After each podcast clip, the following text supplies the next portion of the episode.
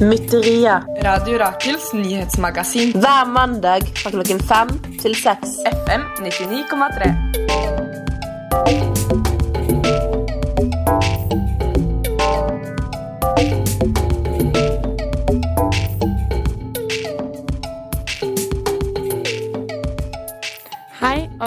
Mytteria her på Radio Rakel FM 99,3.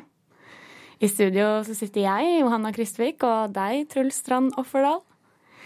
I dagens sending så skal vi fokusere på undergrunnskulturen i Oslo, som er eh, trua fra flere hold akkurat nå. Vi har besøkt eh, Endless Tinnitus musikkstudio i gamlebyen, som eh, rommer 35 år med Oslos rockehistorie, men som nå står i fare for å få kroken på døra. Vi dro også på besøk til rådhuset og prøvde å forstå hvordan diskusjonene rundt eh, Hauskvartalet foregår der inne, og hvilket språk politikerne egentlig snakker. På lørdag så inviterte også Hauskvartalet til den store boligkrisa. Eller det vil si, den store boligkrisa er jo her og nå, men eh, på lørdag så ble det invitert til stor protestfest mot denne på Rådhusplassen. Og vi skal også snakke om et av de nye lysglimtene i Oslos okkupasjonsmiljø. I tillegg til alt dette så skal vi snakke om pågående streiken i hotell- og restaurantbransjen, hvor det foregår mye ryggradsløs oppførsel. Vi skal få den fjerde episoden i radioserien Hudløs, som setter fokus på LHBTI-flyktningers situasjon i eh, Norge. Det gleder jeg meg til. Eh, vår tekniker i dag er eh, Rein Ravnsbror. Nå skal du selvsagt få en oppdatering på hva som har skjedd den siste uka. Her får du Mytterinytt, som denne uka er laget av Martin Ravneberg og Alex Bigand.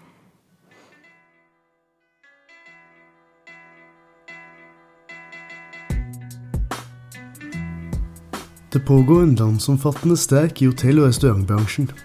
Siden torsdag har det også pågått en blokade av Radisson Blue Hotel på Holbergsplass i Oslo. Torsdag forrige uke prøvde Radisson å gjenåpne sitt hotell på Holbergsplass. plass. Hotellet stengte originalt dørene dagen etter at streiken i hotell- og restaurantbransjen ble innledet.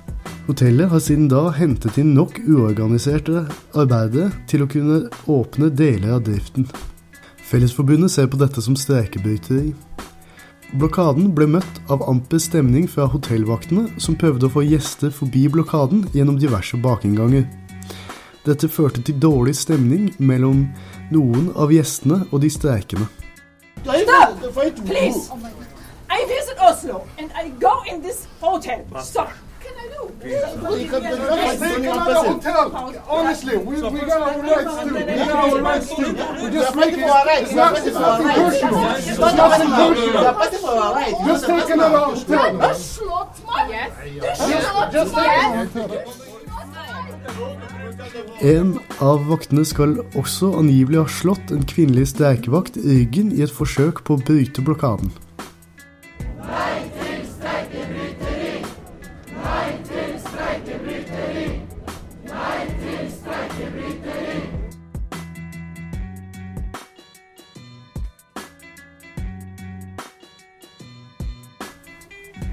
Tyrkias statsminister Adem Devagul har meldt sin avgang. Statsministeren er kalt inn til et ekstraordinært landsmøte i regjeringspartiet AKP, der ny leder vil velges. Etter vedtektene til partiet er det deres leder som skal være statsminister når partiet har regjeringsmakt.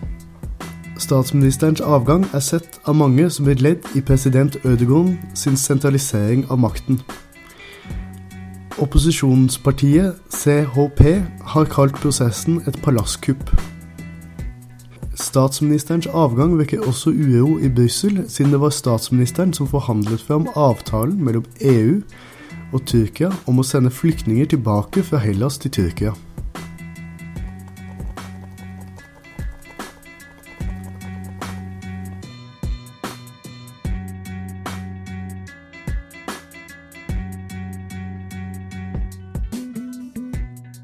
En amerikansk dommer har åpnet for muligheten til å rette sak mot psykiaterne James Mitchell og Bruce Jessen. Psykiaterne var sentrale i utviklingen og iverksettelsen av det amerikanske torturprogrammet under president Bush. Tidligere forsøk på å stille noen til rett for torturprogrammet har blitt stengt med begrunnelsen at informasjonen som ville kreves for å føre slik en sak, er hemmeligstemplet. Anklagerne i saken er Sulemani Abdul Saim og Mohammed Denzaud. I tillegg er anklagen rettet på vegne av Gul Rahman, som frøs i hjel i et CIA-styrt hemmelig fengsel i Afghanistan etter å ha blitt torturert i tre dager. Alle tre har blitt torturert med metoder utviklet av James Mitchell og Bruce Jessen. Psykiaterne James Mitchell og Jess Bruce vil da være de første som blir stilt til retten for utvikling og implementeringen av det amerikanske torturprogrammet.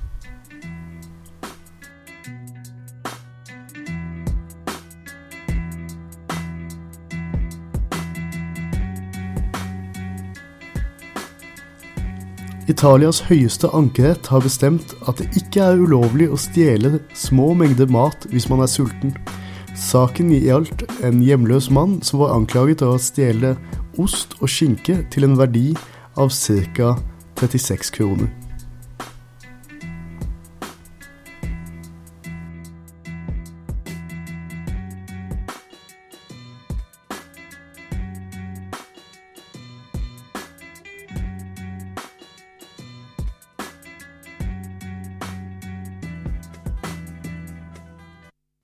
Radio Rakel fremdeles ikke tørr i fitta.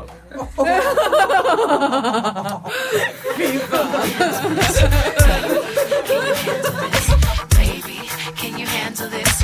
I don't think you can handle this. Radio Rakel fortsatt forbanna! Fortsatt forbanna! Radio Rakel fortsatt forbanna!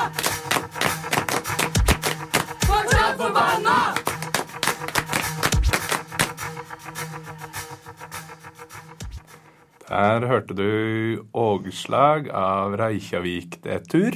Um, og før det fikk du Mitterinit, som denne uken var laga av Martin Ravneberg.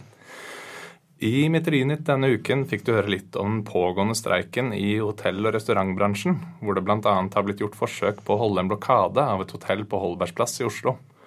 En blokade hvor lavtlønnede ansatte og sympatisører ble slått og dytta av sikkerhetsvakter fra hotellet. I ettertid har ledelsen i Fellesforbundet gått ut og tatt avstand fra sine egne medlemmer i det som må være det største tilfellet av manglende ryggrad siden reaksjonen på arbeidsmiljøloven i 2015. Forhandlingslederen i Fellesforbundet sier til TV 2 at en slik oppførsel ikke er greit, og det ikke er noe de har oppfordret til eller står bak. Det er trist å nok en gang se at fagbevegelsen ikke er villig til å støtte opp om metoder som er fullstendig nødvendige for å vinne arbeidskonflikter, og at man er mer bekymra for varsler og paragrafer enn over å faktisk vinne en bedring i forholdet til de ansatte. Streiken ble trappet opp ytterligere fra og med mandag morgen, og er nå en landsdekkende streik. Rundt omkring i alle landets byer kan man se små grupper av streikende ikledd gule vester. Flere medlemmer av Mytterias redaksjon var i forrige uke til stede som streikevakter rundt omkring i Oslo, og vi vil på det sterkeste oppfordre de av våre lyttere med mye disponibel fritid om å ta kontakt med sin lokale, sine lokale hotellansatte for å høre om det trengs hjelp til å dekke noen skift. De som har mer penger enn tid, kan svinge forbi vaktene med noe å spise eller drikke. Til sist vil vi minne våre lyttere på at både i denne streiken og i alle andre streiker er det en god sjanse for at de metodene som beskrives som ulovlige av arbeidsgiverne og av pampene i fagforeningene, er nøyaktig de metodene som skal til for å vinne. Nå skal du få høre låta 'Fryktløs' fra det nye albumet til Lucky Malice. Du hører på Mytteria her på Radio Rakel FM 99,3. Sangen du hørte var 'Fryktløs' av Lucky Malice fra den nye splitten Handicapped som de ga ut sammen med Danger Man nå i mars. Ta og Sjekk den ut. Den aller første skiva til Lucky Malice, Hom Fatal, ble spilt inn på Endless Tinnitus musikkstudio. Endless ligger i gamlebyen og har holdt på i litt over 35 år, men står nå i fare for å bli få kroken på døra. Jeg og Ronja Wara Sanderud tok turen innom for å sjekke ut hva som skjer med musikkstudio, som så lenge har vært Oslos ankepunkt for punkmusikk. Hør på dette. Hvis du følger Sveigårds gate inn mot gamlebyen, har du baksida av Bjørvika på den ene sida, og på den andre sida ligger noen gamle bygårder av en helt annen valør. En av disse er gul og ser ut som den godt kunne trengt et par strøk på fasaden. Og bak denne gule bygningen ligger det et slags uthus som ikke er særlig lett å få øye på. Men selv om det er lite, rommer dette bygget en stor del av Oslos rockehistorie. Her ligger nemlig Endless Tinnitus musikkstudio.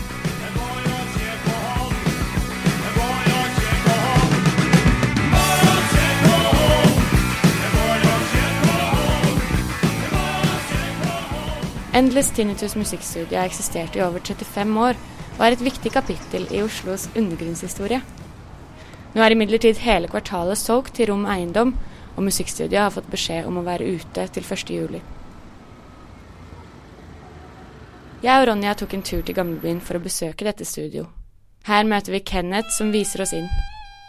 Inne er det fullt opp av utstyr, mikrofoner, ledninger og instrumenter, og på gulvet ligger det noen gamle persiske tepper.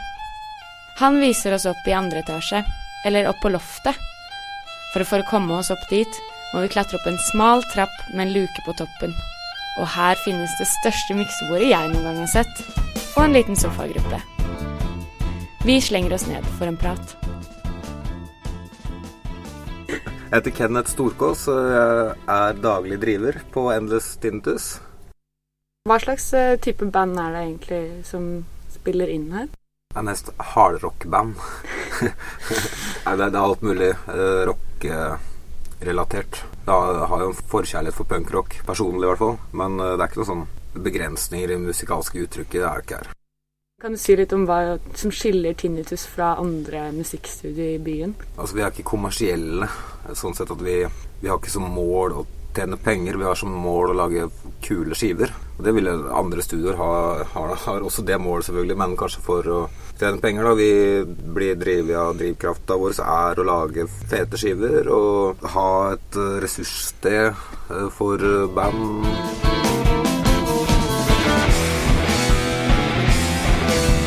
Jeg liker å ha sånn sted som Titus fordi at det er, liksom, det er, det er et fødested for f.eks. Jokke og Valentin er da. De kommer gjerne til sånne steder. Det koster lite penger, du kan ta en røyk og en pils. Det er, det er avslappa. Du får muligheten, lavterskelmuligheten.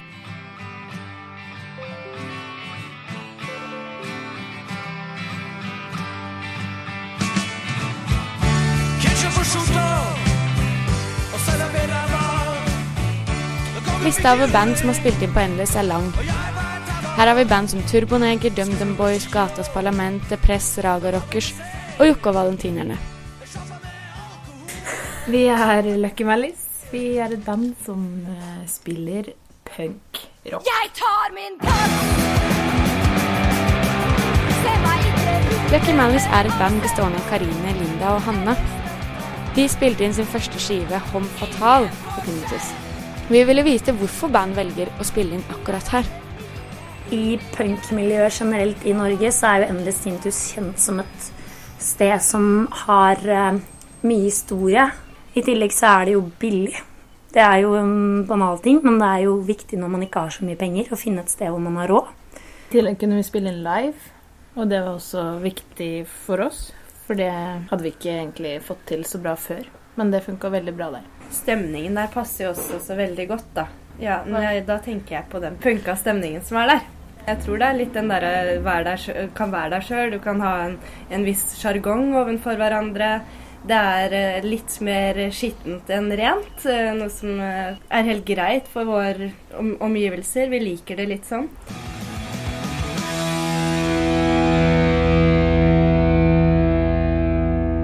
Men som nevnt står dette i fare for å ta slutt.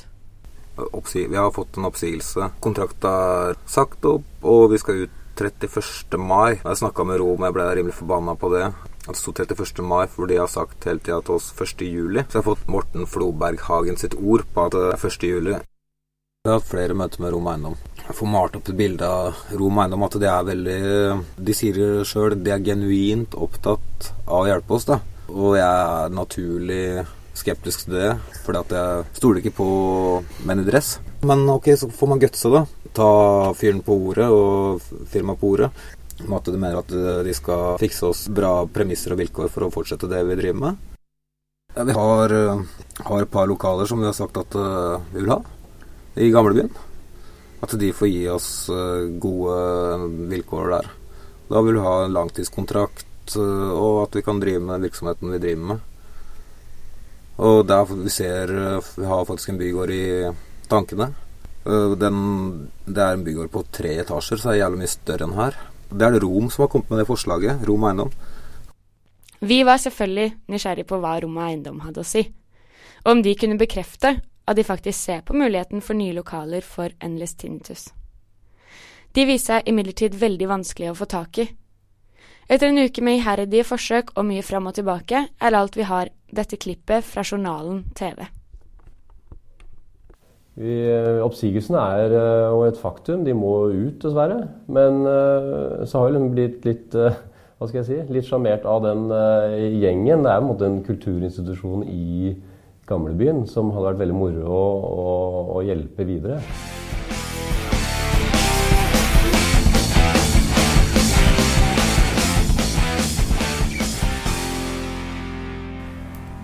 Tror dere at skjer om Endless forsvinner? Jeg tror liksom ikke det forsvinner, jeg. Nei. det er liksom for det, Hva heter det? Det er noe som heter det er for godt til å være sant, men det er for trist til å være sant, kan man si. Eh, hvis det kommer til å skje, så er det et stort tap for både rockhistorien i Norge og framtidige punkband som ønsker å høste erfaringer og, og eh, spille inn i det studioet og skape kunstmusikk. Det er en stor, eh, trist eh, greie for punkscena generelt.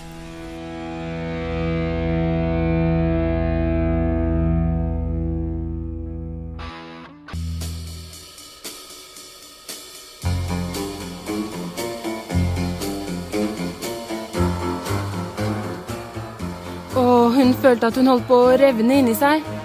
Var verden stadig bare en tumleplass for våpengale, maktsyke hvite menn i dress? Utmattet og halvt i svime famlet hun seg frem til radioapparatet. Ut strømmet tonene fra Radio Rakel. Med ett fikk hun tilbake farven i kinnene og troen på at det nytter å kjempe. Another day. Der fikk du høre låta 'Storbynatt' av Bøyen Beng, og før det fikk du høre et innslag om Endless Tinnitus, laget av Johanna Kristvik og Ronja Wara Sanderud. Lørdag den 7.5. arrangerte initiativet Bevar Hauskvartalet en stormarkering på Rådhusplassen i Oslo. Over 30 band og grupperinger stilte opp for å vise sin motstand mot gentrifiseringen som pågår rundt omkring i Oslo, og blant dem var det kjente navn som Valen Turets, Jodski, Sauropod og Antisocial Rejects. Store deler av Mytterias redaksjon befant seg tilfeldigvis på stedet, inkludert meg og Johanne. Ja. ja, det var en eh, kjempefet dag eh, med masse band, godt folk, strålende solskinn og virkelig den beste folkekjøkkenmaten jeg har smakt på lenge. Ja, Med unntak av et par sivilkledde politifolk, så satte alle de fremmøtte stor pris på underholdninga og arrangementet. I hvert fall ga de kjempestort uttrykk for det. Vi vil for øvrig gi kostymeavdelinga til politiet stor skryt for å ha sendt med siverne en Ramones-T-skjorte, sånn at de kunne passe inn sammen med kidsa. Nå skal du få en eh, stemningsrapport fra den, festen Den store boligkrisa, laga av Åsne Rosseland og Yngve Heiret. Vi har i dag et bolig- og leiemarked hvor det ikke bare er ungdom og vanskelighetsstilte som er utsatt, men òg småbarnsforeldre, aleneboere, eldre og mange andre. Byen vår er truet av en politisk elitistisk tankegang om at byen kun skal være en monokulturell, strømlinjeformet finanskonstruksjon for de rike. Et økende boligmarked i kombinasjon med manglende boligpolitikk produserer hjemløshet. Vi ser en utvikling der folk flest blir presset ut. Og det er kun de med best økonomi som har råd til å bosette seg sentralt. Dette er noe av grunnen til at Bevar Hauskvartalet arrangerte boligpolitisk markering og gatefest på Rådhusplassen lørdag 7. mai. Under navnet Den store boligkrisa 2016. Leve Vestbredden! Stopp salget! Over banneret 'Bolig er en rett, ikke et privilegium' spilte kjente band som Valen Tourettes, Bøyen Beng, Jodski, Norsk Rock, Paddecrew og Gatas Parlament. Og tror at de kan drive det uten videre. Noen tror at det ikke lenger finnes liv Jeg. Skal si dere hva vi driver med og kommer til å gjøre videre. Vi driver og lager opprør. Det er på tide det blir tydeligere. Sjøl om jeg ikke spiller i den politiske eliteserie, anklager jeg bystyret for å være forbrytere, så drit i. For ærlig talt, dere virker litt tjukke i huet. Eller er dere bare virkelig de kukkene en skulle tru selger ut rubb og rake? Snart ikke fritidsklubb tilbake. Vil dere smake folks aggresjon? Spiller dere på riktige baner? Vil dere ha fik eller faen, eller? Skal de rike forandre den byen her? Nå får du bryne deg. Skal jeg fortelle deg hvor du kan stikke de planene? Det var omtrent 30 band som stilte opp gratis for å støtte Hauskvartalet og vise sin misnøye mot boligpolitikken. Der møtte vi den kurdiske musikeren Devran Kaira, og vi spurte han hvorfor han spilte.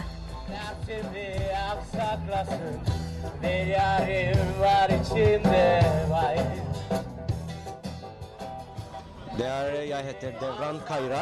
Og du har spilt på Ja, konserten? ja. Og jeg er en kurdisk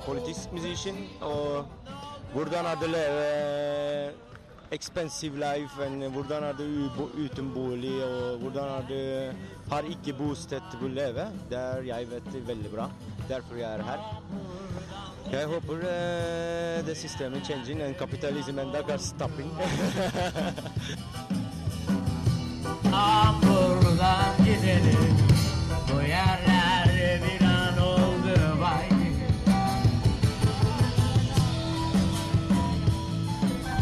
Vi spurte publikum hvorfor de deltok på markeringen, og hva de synes om boligpolitikken. Fordi eh, jeg syns det er viktig å vise at den utviklinga som skjer med boligmarkedet, ikke er sunn. Eh, og at eh, det burde være sånn i Oslo at det å ha et bra sted å bo står foran alt det andre. Vi er her fordi at uh, vi syns det er helt for jævlig at uh, bystyret skal uh, selge Hausmannskvartalet. Og så er det masse fet musikk og sånn, så vi har en eh, bra fest samtidig som vi protesterer mot det vanvittige sviket fra eh, Arbeiderpartiet SV og Miljøpartiet De Grønne. Hva, hva synes dere om byutviklingen i Oslo i dag? Eh, hva syns vi om gentrifiseringa i Oslo i dag? Det er jo eh, Nei, altså Vi trenger jo egentlig en sosial boligpolitikk eh, som eh, gjør at eh, folk kan ha råd til å bo, eller ha et sted å bo uten å bo så i hjel fordi det er så jævlig dyrt. Men eh, det er jo ikke noe politisk vilje til det. Vi er her for å demonstrere. Hva synes dere om byutviklingen i Oslo i dag? Eh, Forskjellene øker og øker, og det er et problem, og det må vi, det må vi kjempe mot eh, med nebb og klør, eh, og med fest og moro. Hvorfor er du her i dag? Jeg er her for å eh, vise min støtte til eh, Hauskvartalet. Hva synes du om eh, byutviklingen i Oslo i dag? Nei, sentrum holder på å bli en, eh, et sted Eller Oslo sentrum, det utvida Oslo sentrum, holder på å bli et sted for uh, folk som har arvet penger eller tjener masse. Den byen vil ikke jeg bo i. Jeg vil bo i en by hvor det finnes mennesker av kjøtt og blod, og ikke Ja, jeg vet ikke. Det er ikke noe gærent med folk som tjener penger, altså. Men Hva gjør det med byen at de dominerer byen? Nei, det, det, det skaper en by hvor, uh, hvor ikke alle føler seg velkommen. Det er vel det som er det viktigste. Rent egoistisk er det sånn jeg vil ikke bo i en by hvor, hvor det bare er vellykka folk som har masse penger. Jeg vil, vil ha en by hvor barna mine kan vokse opp og bli annerledes hvis de har lyst til det.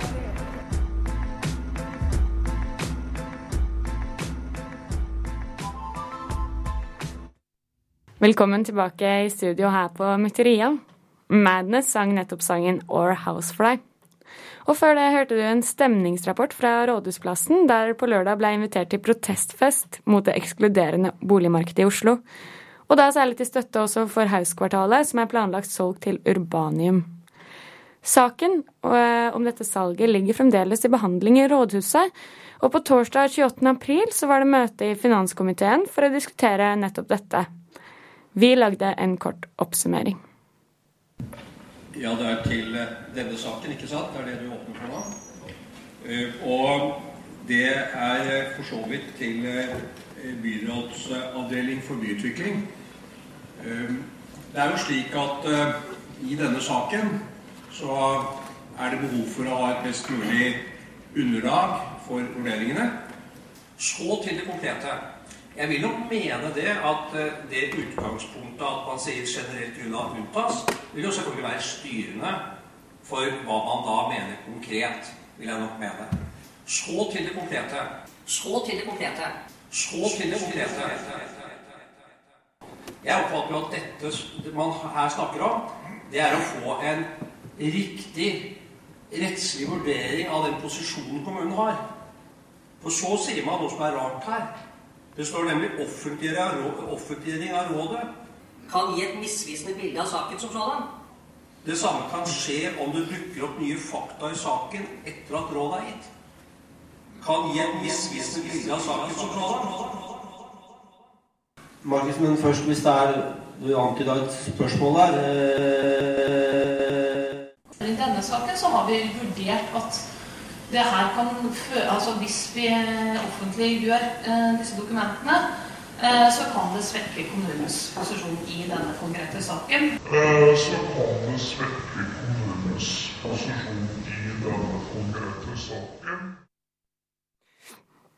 Ja, selv om ikke dette er en eksakt gjengivelse av diskusjonen om Hauskvartalet på rådhuset, så må jeg si at dette i stor grad beskriver hvordan det var å sitte på og høre på dette en halvtime. Men jeg tenkte jeg skulle oversette litt fra politikerspråk for deg. For saken de diskuterer er ganske drøy egentlig, og litt komplisert, men forhåpentligvis litt lettere å forstå på vanlig språk. For Hauskvartalet, som innebærer eh, Kulturhuset Osmania og husokkupasjonen eh, H40, i tillegg til Blåhalstomta, hvor det nettopp er starta en ny vognplass, eh, er lagt ut for salg og skal selges til Urbanium, som tidligere sagt. Så det forrige byrådet, som jo var mørkeblått, vedtok å selge hele kvartalet til private hender, sånn at de skulle få spritt, eh, fritt spillerom til å gjøre hva de ville. Det var altså eiendomshaiene i Urbanium som ble innstilt som kjøpere. Men midt inni denne prosessen endra byrådet seg fra mørkeblått til noe man i hvert fall trodde var eh, noen nyanser røde. De som kom fra, til makta, fra SV, Ap og Miljøpartiet De Grønne, hadde lovet å stoppe salget av Hauskvartalet hvis de ble valgt inn. Men kort tid etter at de hadde stelt seg bak roret på- rådhuset, så gikk skuta på land. Disse politikerne mente nemlig at til tross for tidligere løfter, så mente de at de hadde ikke makt til å stoppe salget, og at prosessen hadde kommet for langt. Og da ble altså kommuneadvokaten spurt om dette var helt sant, at de ikke hadde noe valg, at de ikke kunne stoppe dette. Kommuneadvokaten sa til slutt ja, det er sant, ikke noe valg. Men eh, dokumentene som beskriver hvordan og hvorfor advokaten kom fram til at man ikke kunne stoppe salget, er hemmelige. Og det er det de sitter og diskuterer. Og det er drøyt og dessverre utrolig vanlig at de holder på sånn på rådhuset. For det er selvsagt mye mer behagelig å eh, diskutere hemmelige dokumenter hvor man kan skrive akkurat det som passer en. Og eh, snakke uforstå uforståelig språk på uforståelige møter. På onsdag så blir det avgjort om kvartalet skal selges eller ikke. Og møtet er åpent, og vi vil forsøke å også denne gang sende en oversetter fra redaksjonen. Du hører på Mytteria, kanalen er Radio Rakel. Nå får du Days and Days med Misanthropic Drunken Loner. I can't do it. We'll do it live. Okay. We'll do it live. Fuck it. Do it live. I can. I'll write it, and we'll do it live. Øving er for fiser! Radio Rakel, FM 99,3. Fucking thing sucks. Der fikk du låten 'Misanthropic Drunken Loner' av gruppa Days and Days. Og mens det finnes enorme mengder triste historier om byutviklingen i Oslo, er det godt at det også springer opp noen lyspunkter. Som en løvetann gjennom asfalten knuser nye initiativer seg opp gjennom laget grå betong og kaffebarer. Det siste tilskuddet på denne listen er det nystartede arbeider- og bosamvirket Lysopp husmannsplass, hvor en liten gruppe ildsjeler, inkludert et par personer med bakgrunn fra her på Radio Rakel, forsøker å ta i bruk en verneverdig husmannsplass på Lysopp, som kommunen har latt stå og forfalle mens de venter på tillatelse til å rive den. Siden slutten av april har ildsjelene ryddet området og startet opp omfattende forbedringer av eiendommen. Og som reaksjon på deres frivillige innsats har staten reagert med å kalle inn til et rettsmøte, hvor de kommer til å prøve å bli kvitt de brysomme aktivistene. Vi i Mytteriet har tatt oss en prat med aktivistene, slik at de med egne ord kan fortelle oss hva det egentlig er som foregår.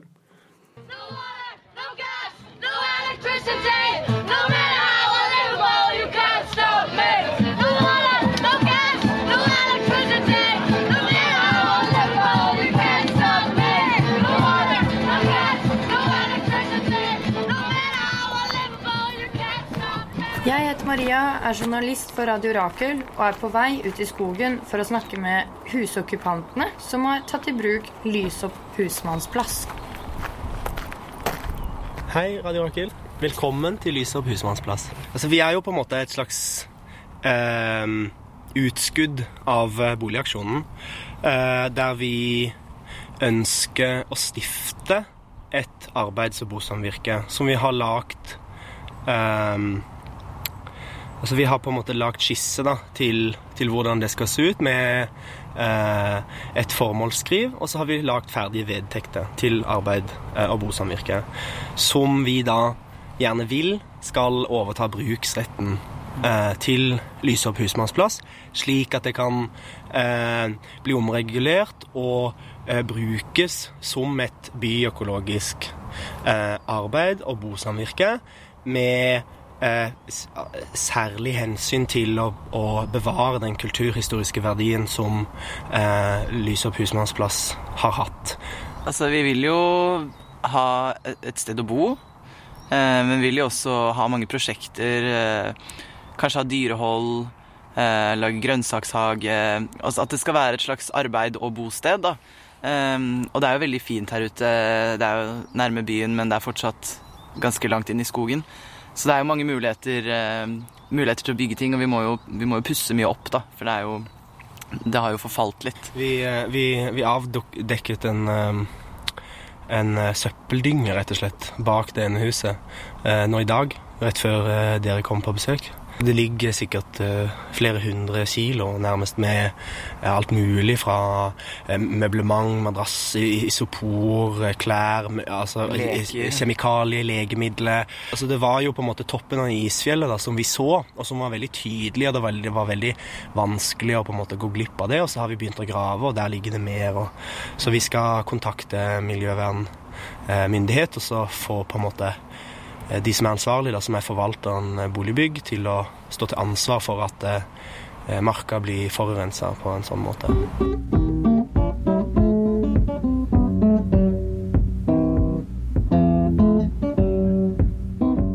Strekker eh, gentrifiseringen seg helt ut hit i skogen? Det gjør den absolutt. Ja. Gjertsrud Steinsrud er jo et eh, eh, byutviklingsprosjekt som eh, eh, man eh, på en måte har planlagt skal stå ferdig i 2030. Og da er det jo veldig Det er jo allerede planer om å flytte markagrensa lenger innover. Eh, eh, eh, flere aktører i kommunen har allerede kjøpt opp store hytteområder og begynt å på en måte sanere og snekre de igjen. og, og ehm, Eh, Det er allerede tegna helt ut til Lille Stensrud. Det er planer om å ha ny T-banestopp og alt mulig. Så, så vi, eh, vi mener jo definitivt at boligbygg eh, spekulerer i denne eiendommen. Da, at de lar den forfalle, sånn at de kan eh, rive byggene, og de dermed ikke har noe kulturhistorisk verdi lenger. eh, Og de dermed også kan selge til høyere verdi når den tid kommer. Vi fikk et brev om innkalling til muntlige forhandlinger i retten, så da er det Boligbygg som har, som har tatt dette her til retten, da. Fordi de kom jo på besøk dagen etter at vi hadde kommet første gang, og ville ha oss ut. Og så sa vi at nei, vi vil ha muntlige forhandlinger. Um, så vi skal i retten eh, snart. Det er 13. mai klokken ni, og det er rettssalen er åpen for alle.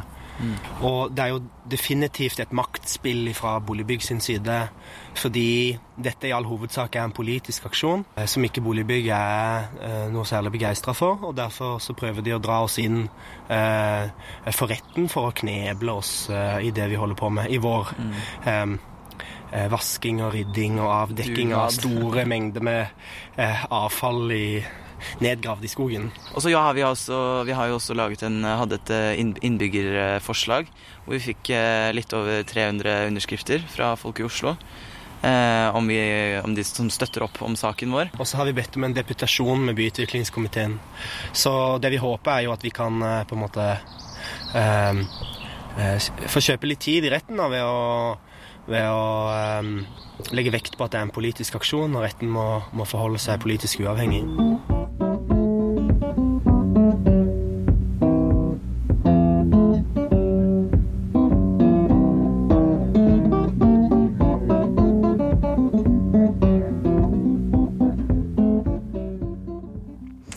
Der hørte du et innslag om den nye husokkupasjonen Arbeids- og bosamvirket Lyse opp husmannsplass og innslaget var laget av Maria Gjelstad og redigert av Emanuel Frogner. Nå har vi kommet til der i sendinga hvor vi normalt pleier å ha funnet noen vi kan kåre til ukas mytterist.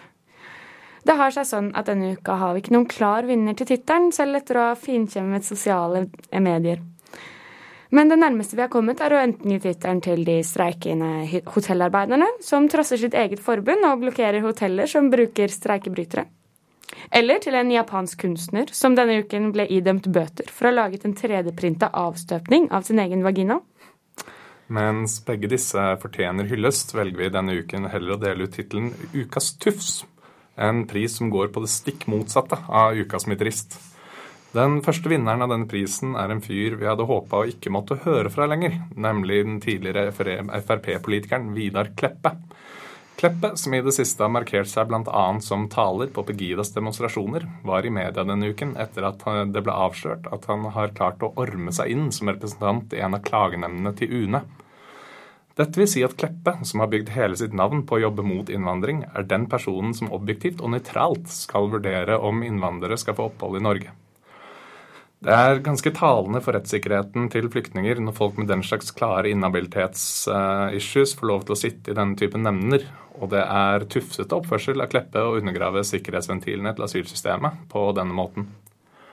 Nå skal du få høre Mytterias ukentlige kalendertips, hvor du kan finne ut hva du kan dra på og drive med i uka som kommer. Og denne uka er innslaget laget av Tori Aarseth. Kalendertips hva skjer i uka som kommer? I morgen, tirsdag, kan du få med deg lanseringen av årets første utgave av magasinet Latin-Amerika, som skal handle om migrasjon.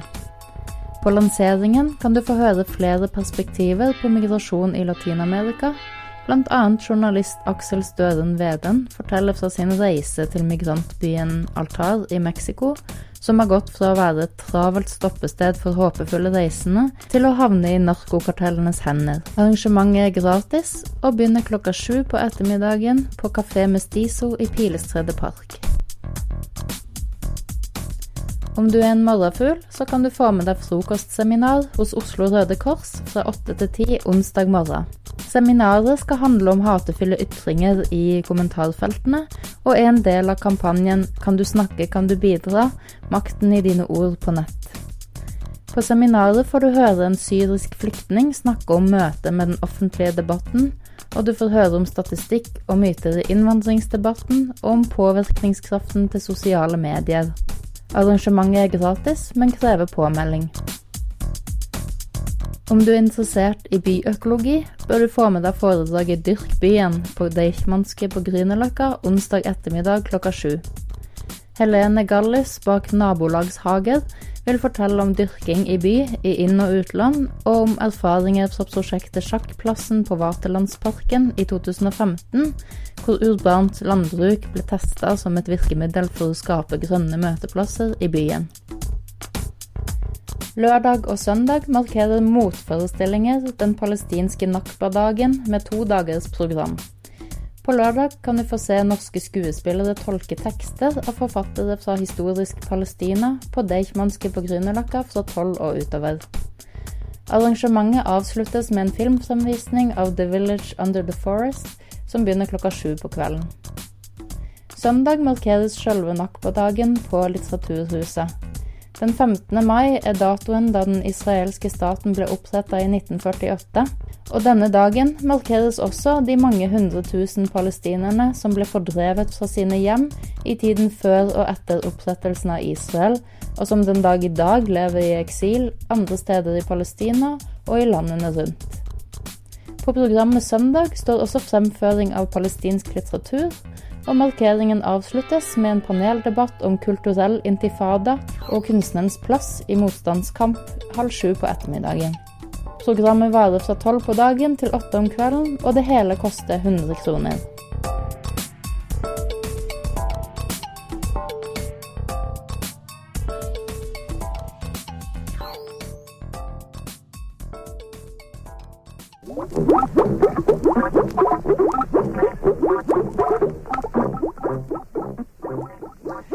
Svømme, svømme, Og kult, her er det mat. Nei, det var en boble. Svømme, svømme, svømme. Okkult, her er det mat. Nei, det var en boble. Svømme, svømme, svømme. Okkult, her er det mat. Nei, det var en boble. Svømme, svømme, svømme. Okkult, her er det mat. Nei, det var en boble. Radio Rakel for deg som har bedre hukommelse enn en gullfisk.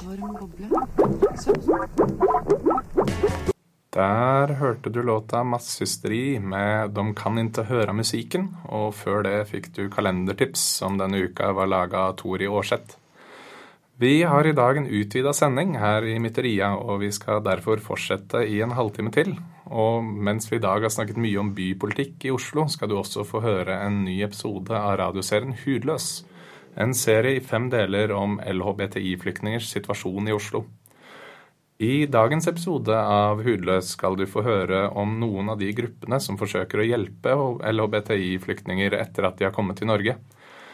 Eh, De radioskaperne har snakket med Saif, NOAS, Skeiv Verden og LLH, som alle forteller om sitt arbeid med problematikken rundt LHBTI-flyktninger. Mange av problemstillingene du har kunnet høre om tidligere i radioserien, går også igjen her, bl.a. intervjuprosessen, landinfos data til PU, UDI og UNE, og isolasjonen mange flyktninger møter etter at de har kommet til Norge. Vi begynner nå å nærme oss slutten på denne radioserien, som har blitt sendt her i Mitteria i nå fire uker, og hele serien ligger ute på vår podcaststream eller på Radio Rakel sine nettsider. Det er jo sånn at eh, når de kommer hit og søker beskyttelse, så har du alle løs lyst til å bli rike. Det har vi jo en stor respekt for. Du skal nå få høre radioserien Hudløs, en serie på fem episoder om å være skeiv flyktning i Norge.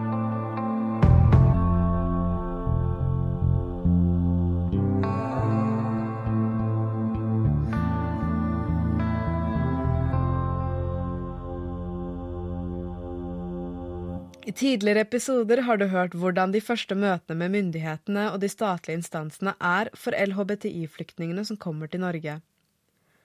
Du har hørt om hvordan hele boligplasseringsprosessen fungerer, både fra myndighetene og fra flyktningene selv. Men finnes det andre typer hjelpeapparater bortsett fra de statlige? Og hva slags tilgang har LHBTI-flyktninger som kommer til Norge, til denne informasjonen? I denne episoden skal vi gå nærmere inn på nettopp hvem disse støtteorganisasjonene er, og hvordan de jobber. Den fjerde episoden av radioserien Hudløs vil Gerald, Sheila og Ludmilla selv fortelle deres erfaringer de har hatt med disse gruppene. Når det gjelder asylsøkere som kommer til Norge og søker på bakgrunn av seksuell orientering og kjønnsidentitet, så jobber vi stort sett ikke med dem direkte. Fordi det er det noen andre grupper som gjør, eh, eller noen andre instanser som gjør. De instansene som jobber med denne tematikken spesielt, det er SEIF, Selvhjelp for innvandrere og flyktninger, eh, som bistår dem juridisk. Og NOAS bistår dem også, Norsk organisasjon for asylsøkere, bistår dem også med det de trenger av juridisk bistand. Og i tillegg så bistår seg verden dem med nettverk eh, i den grad altså når de bor i, i hvert fall hvis de bor i Oslo eller bor i byer der Verden har eh, en tilstedeværelse. LLHs bidrag inn til eh, å styrke rettssikkerheten for eh, asylsøkere som kommer hit og søker på grunnlag av seksuell orientering og kjønnsidentitet, den går på å jobbe med dels med Landinfo, som er den instansen som gir bakgrunnsinformasjon til UDI og Utlendingsnemnda når de skal fatte beslutninger. Eh, måten vi jobber med landinfo på, det er å formidle så mye informasjon vi kan om eh, bakgrunnen på hvordan eh, LHBTI-befolkningen har det i forskjellige land. Så det vil si at når jeg får en rapporter f.eks. fra eh, forskjellige land, så videreformidler jeg de rapportene direkte til Landinfo.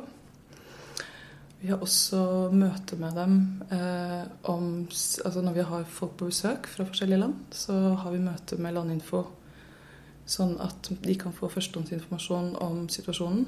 F.eks. Eh, hvis nå sist da hadde vi besøk fra en som heter George Azzi, som eh, jobber for en organisasjon som heter Arab Foundation for Freedom and Equality i Midtøsten-Nord-Afrika-regionen. Eh, og da forteller han om hvordan situasjonen er i Midtøsten, Nord-Afrika.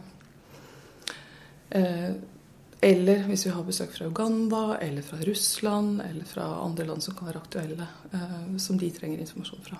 Som Marna Eide fra LLH sier, fungerer LLH mer som brobyggere mellom LHBTI-flyktninger og de forskjellige etatene. Da spesielt med å videreformidle informasjon til f.eks. landinfo om land, som f.eks. Uganda. Men alle regler har også noen unntak til tider, og en som faktisk fikk personlig hjelp av LLH, var ugandiske Gerald. but I didn't know about the asylum system. If I didn't, if I didn't know an organization like LLH and the lawyers they knew, the expert lawyers on immigration, I wouldn't know what to do. So it was a couple of days of consulting and being told what's possible to do and what's not possible to do. That I finally went to the police, and with the help of my friend Anika, and I declared myself, and it was the process started. I I spent I didn't spend the day at the police station. It was just a couple of two hours. Then I was sent to the reception center. En av de viktigste rollene for de fleste av støtteorganisasjonene er å hjelpe med informasjonen om hvordan asylsøkerne skal gå fram i søknadsprosessen, slik som du hørte Gerald fortelle om her. Dette skjedde da han var i Norge for å promotere en film om ugandiske LHBTI-personer på oppdrag fra Amnesty via nettopp LLH. Det er flere enn LLH som jobber mer spesifikt retta mot flyktningspørsmål. NOAS er en av disse. De er en ikke-statlig organisasjon i Norge som hjelper flyktninger og asylsøkere med rådgivning og juridisk bistand. Deres arbeid går i å sikre rettssikkerheten for asylsøkere. Her på eh, NOAS-sekretariatet så gir vi rettshjelp eh, til denne gruppen. Dvs. Si at eh, hvis man har avslag på asylsøknaden sin, så kan man henvende seg til oss så vil vi gjøre en vurdering av den, de vedtakene som er fattet av forvaltningen, og se om det er grunnlag for å kunne gå videre med saken. Hvis vi finner at det er grunnlag for å gå videre med saken, så vil vi kunne da skrive altså enten at vi da skriver en omgjøring, som altså også kalt omgjøringsbegjæring. Eh, eventuelt eh, så har vi også en eh, prosjekt nå som da handler om å ta ut saker til domstolsprøvning. Så det vil jo da variere fra sak til sak. Men det som da vi gjør, er å gi de rettshjelp. Gratis rettshjelp. Altså, Når det gjelder seksuell legning, for å holde disse litt atskilt, altså, så vil det jo ofte, men ikke alltid, være at disse opplysningene ikke har vært fremmet for forvaltningen tidligere. I et ikke ubetydelig antall saker jeg møter, så er det slik at vedkommende ikke har fortalt om dette grunnlaget tidligere til utlendingsforvaltningen. Og da vil vi oftest gå inn og gi rettshjelp ved at vi da i første omgang informerer forvaltningen om det faktiske forholdet. Om at her er det et nytt grunnlag som forvaltningen ikke tidligere har vurdert. På bakgrunn da av eh, sosialt stigma, skam og en rekke andre årsaker til at vedkommende ikke har turt å fortelle om dette tidligere. Og da ville det være første steg vi gjør. Eh, nettopp da altså ved å anmode om omgjøring. Redegjøre for grunnlaget eh, for de da nye anførslene, eh, og be om en ny vurdering. Jon Ole Martinsen jobber som seniorrådgiver i NOAS. Som du hørte, er det hovedsakelig juridisk bistand i asylsaker de jobber med. Til tross for dette er det ingen av de LHBTI-asylsøkerne vi har intervjuet i denne serien, som har fått juridisk bistand fra NOAS. Derimot er det mange av de vi har snakket med, som fikk hjelp av Seif. Seif er en frivillig organisasjon som hjelper både innvandrere og asylsøkere i Norge ved å videreformidle informasjon.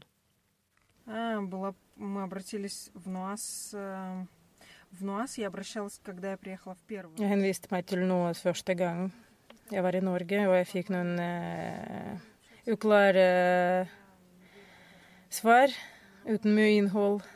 Så jeg mista troen i den organisasjonen i hvert fall ganske raskt. Men vi har henvist oss til SIF, og da var det en mann som het Georg, som jobbet med oss. Og der eh, følte vi at vi fikk mer støtte. Kanskje ikke betydelig mye praktisk støtte, men igjen psykisk støtte. Mens vi ventet på den andre avgjørelsen. Eh, Vi bytta advokat. For vi har skjønt at den første advokaten vi fikk, som fortalte oss at uh, det er ingen håp i det systemet, og vi kommer til å tape det, vi følte at da har han ikke noen stilling til at vi skal slåss. Altså, ikke bare selvhjelp og juridisk bistand. Ingen, ingen av oss er jurister. Vi samarbeider med advokater der det er nødvendig. Altså, hjelp til selvhjelp. Vi, vi gir den støtten, eh, tiden, eh, forståelsen og praktisk bistand eh, til et menneske i det øyeblikket problemet dukker opp. Vi er ikke et offentlig kontor hvor de må vente i eh, tre uker eller tre måneder på å få svar på en henvendelse. Vi er der når de trenger det. Vi gir en hånd når de trenger det. Og det viser seg å være veldig, veldig effektiv eh, hjelp. Fordi at eh, når, eh, Vi ser jo ofte at de som har fått bistand fra oss og har klart å løse et problem, det kan være seg hva som helst, ligningsmyndigheter, arbeidstvister, bolig, økonomi osv., osv. Når en, en, en venn fra samme miljø får et lignende problem, så sier de å, jeg vet, hvordan du skal gjøre det. ikke sant? Og så går de med til Nav, de går med til Skatt øst. De ja, de, det er en sånn snøball som ruller videre. Men det er veldig viktig å, å gi et menneske følelsen av å bli hørt og forstått når det, mest, når det, når det mest kritisk. Som du hørte Ludmilla forklare, har Seif hatt en viktig rolle i den psykiske støtten de har stilt opp med. Etter Ludmilla hørte du Gerd Fleischer, som er leder for Oslo-kontoret, fortelle om arbeidet til Seif. Ludmilla følte at hun og kona fikk begrenset hjelp fra NOAS, men at det var Seif som stilte opp mest i denne perioden i prosessen hennes. Ingen av de frivillige som jobber i Seif er jurister, men de bistår med personlig oppmøte i nemnd. Dette er en viktig støtte for flere som har måttet anke til UNE etter å ha fått avslag på asylsøknaden sin fra UDI. Ludmilla opplevde selv å få hjelp fra Seif på denne måten.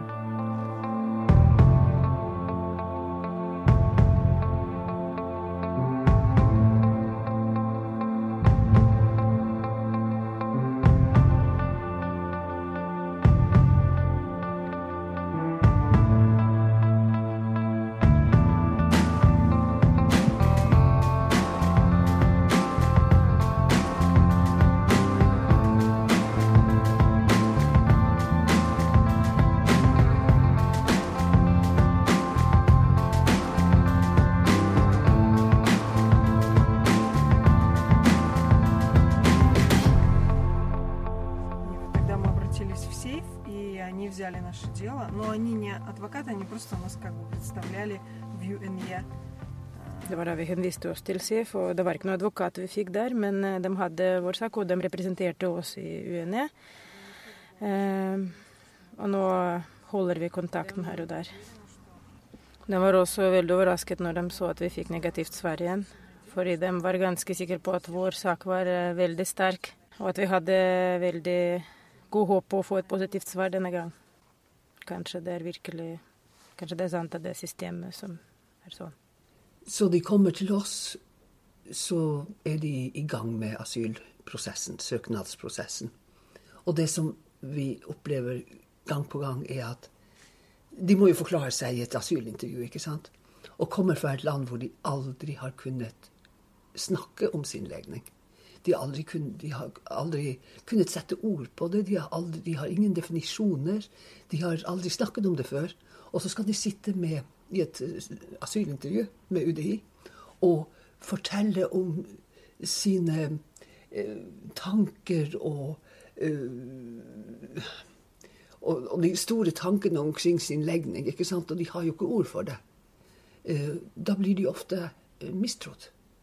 Nei, de, de kommer her, de er ikke ekte. De. Sånn at vi har hatt veldig mye, har brukt mye ressurser på å følge dem i nemnd. Altså når saken deres har fått avslag i UDI, så går den jo, klageinstansen går jo til jo UNE, Utlendingsnemnda. Og der har vi bedt om personlig frammøte, og går med dem. Og det har vist seg å være veldig, veldig, øh, veldig bra ordning. For vi har en god, en god prosent uh, som har fått oppholdstillatelse etter å ha blitt hørt i nemnd. Det var Ludmilla som fortalte kort om hennes erfaring fra nemndmøtet. Gerd Fleischer fra SEIF fortsatte å fortelle om ressursene de bruker på å skaffe personlig oppmøte til de søkerne som må stille på nemndmøte i juni. SEIF samarbeider mye med Skeiv verden om begrepsforståelse. Spørsmålet om å måtte bevise hvem du er, går igjen i alle historiene fra de vi snakker med.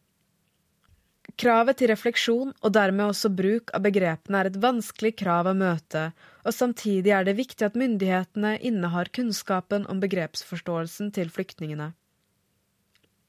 Skeiv verden er den organisasjonen i Norge som jobber direkte med LHBTI-flyktninger som kommer til Norge. En av de som fikk hjelp av dem, er iranske Sheila. Hun ble introdusert til dem via to lesbiske venninner i Trondheim. People in Skeiv verden helped me to come in peace with my real self. And i started kind of outer psychological um, transition. This time i'm talking about it was like um, almost one year in norway and that time my brain didn't accept to live like even that feminine gay guy anymore it says no i want to be myself this i don't accept this you know anymore. I, I was researching a lot and I understood okay, this thing called transitioning needs a psychologist, need medical help, need many needs many things, help or family to support you, and I have none of them. Okay. Her hos seg i verden føler Sheila at hun har kommet hjem. Som du har hørt tidligere, har hun hatt det tøft på mottakene. Endelig fant hun ikke bare et sosialt nettverk, men også psykisk støtte til å være seg selv. Susanne Demo Øvergård, generalsekretæren i Skei verden, har en full kalender og kan være vanskelig å få tak i. Ofte skjer det uventede ting som må prioriteres.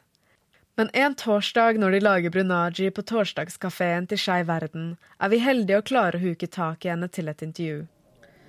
Eh, de, de, som vi får kontakt med, de eh, kommer jo egentlig til oss på tre forskjellige måter. Og det er jo enten så har de fått kontakt eh, fordi at de har gjort en del research på forhånd og funnet at det finnes en organisasjon eh, eller organisasjoner i Norge. Sånn at de har f.eks. tatt kontakt med oss eller LLH eller Skeiv Ungdom. Og så eh, i en del tilfeller så blir de på en måte eh, da henvist videre til oss. Eh, ellers har de fått informasjonen vår enten fra PU eller fra UDI, som også har det i instruksen sin at hvis noen søker beskyttelse basert på sin seksuell orientering, kjønnsuttrykk eller kjønnsidentitet, så kan de gi kontaktinformasjon til Skeiv verden, og det gjør de. Eh, eller så treffer de oss via andre. Eh, som de treffer, altså andre skeive. Enten det er på Grinder, eller om det er på Gaysir, eller i miljøet, eller ute på byen f.eks. Eh, så går det en måte sånn rykte, og da kommer de i kontakt med oss på, på en av de, de fleste som vi får kontakt med. Vi eh, er opptatt av å tilby sosiale møteplasser. Uh, trygge sosiale møteplasser hvor de kan være seg selv, møte andre mennesker, ha andre å snakke med.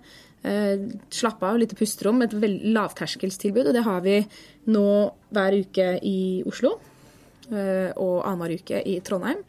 I tillegg i Oslo så har vi kvinnegruppe, eh, perioder også samtalegruppe for menn, og vi har en egen ungdomsgruppe. Så som en LHBT-asylsøker så er det jo på en måte mye mer enn bare en LHBT- og asylsøker. Så du har jo kanskje andre interesser, og du har kanskje lyst til å være med på fotballgruppa til Skeiv eller eh, og ikke så lyst til å være med på kafeen, f.eks. Så at man Vi håper da at vi på en måte har et eller annet slags tilbud til dem. Eh, når det gjelder det juridiske, så gir vi ikke noe Eh, juridisk bistand. Vi samarbeider veldig tett og godt sammen med Safe, som tilbyr juridisk bistand. Eh, gjennom et prosjekt som de har, som heter Likeverd. og Det har de gjort i mange år, og de har en utrolig god kompetanse på det. Og har opparbeidet seg mye, eh, mye bra på feltet. Eh, vi sammen med Safe, ofte så setter vi oss ned på en måte. Vi får lov til å snakke om de vi treffer og sånn. Og ja, det kan være typiske ting som de lurer på knytta til ja, enten mottakssituasjonen, rettigheter, plikter de har som asylsøker.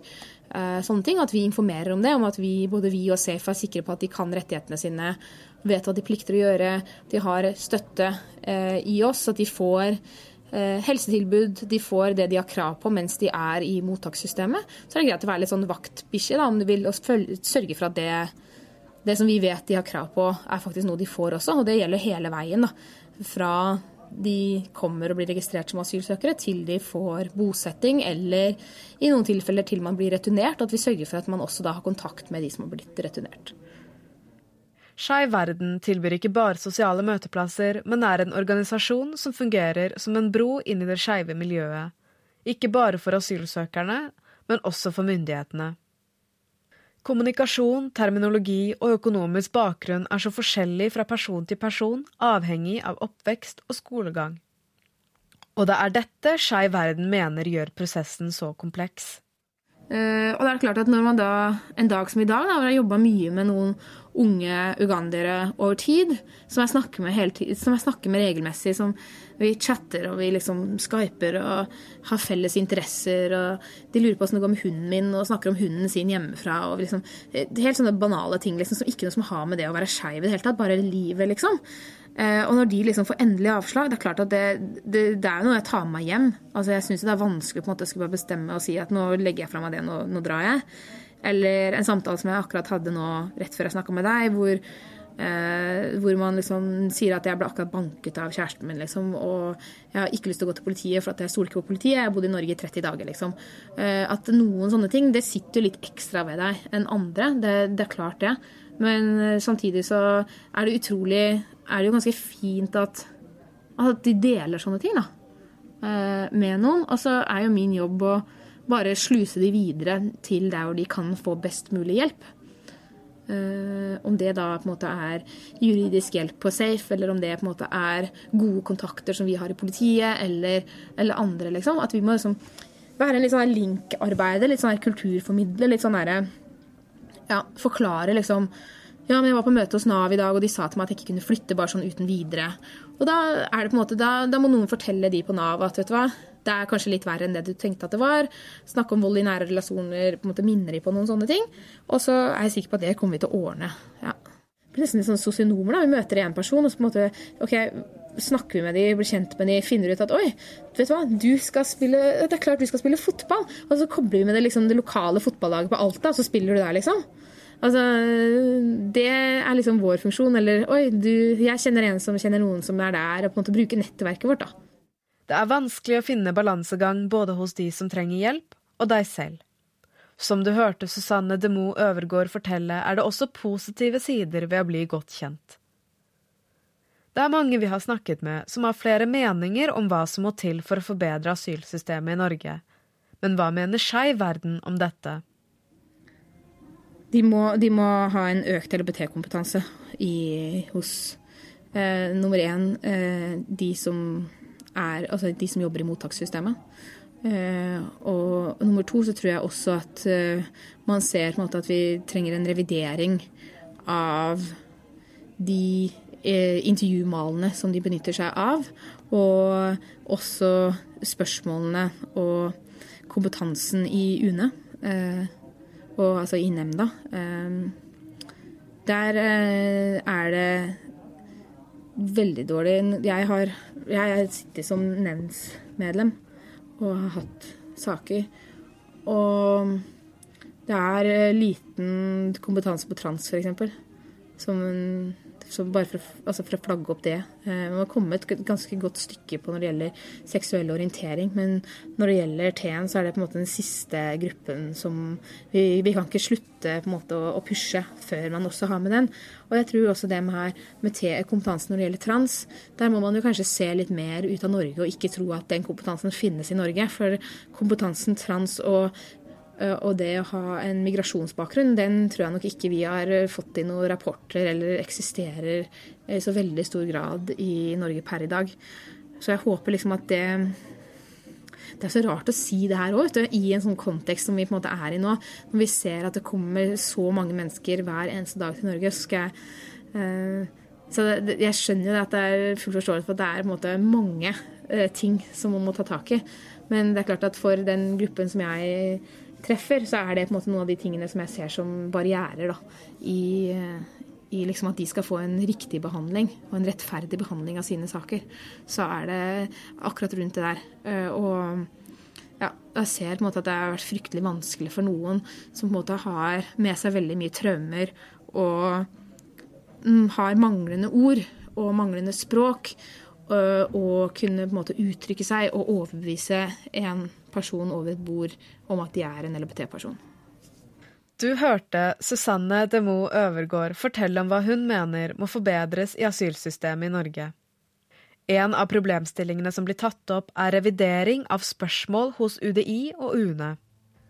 I den neste og siste episoden av radioserien Hudløs skal du få vite hva som skjer på det siste stoppet i asylprosessen.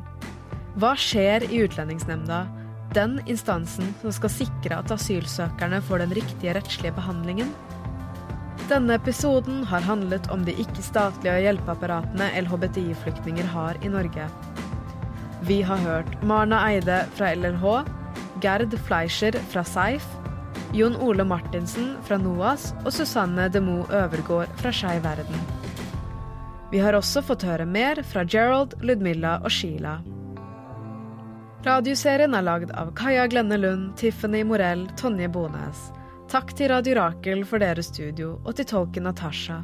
Rita Paramalingam har lest inn studiostikkene.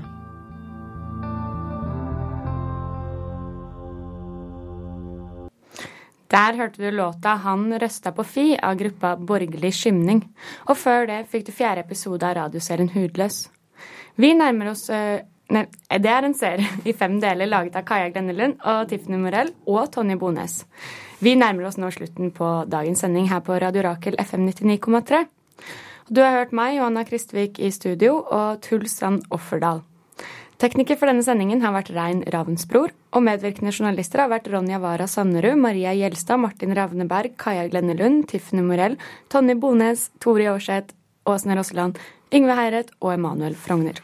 Mytteria er ditt ukentlige nyhetsmagasin, og vi anbefaler deg å høre på deg som hører på, å sjekke oss ut på Facebook og Instagram, og, å abonnere på podcaststreamen vår på iTunes eller gjennom din favorittapp. Helt til sist så skal du få høre låta 'Ungdomshuset blir' av Natasha.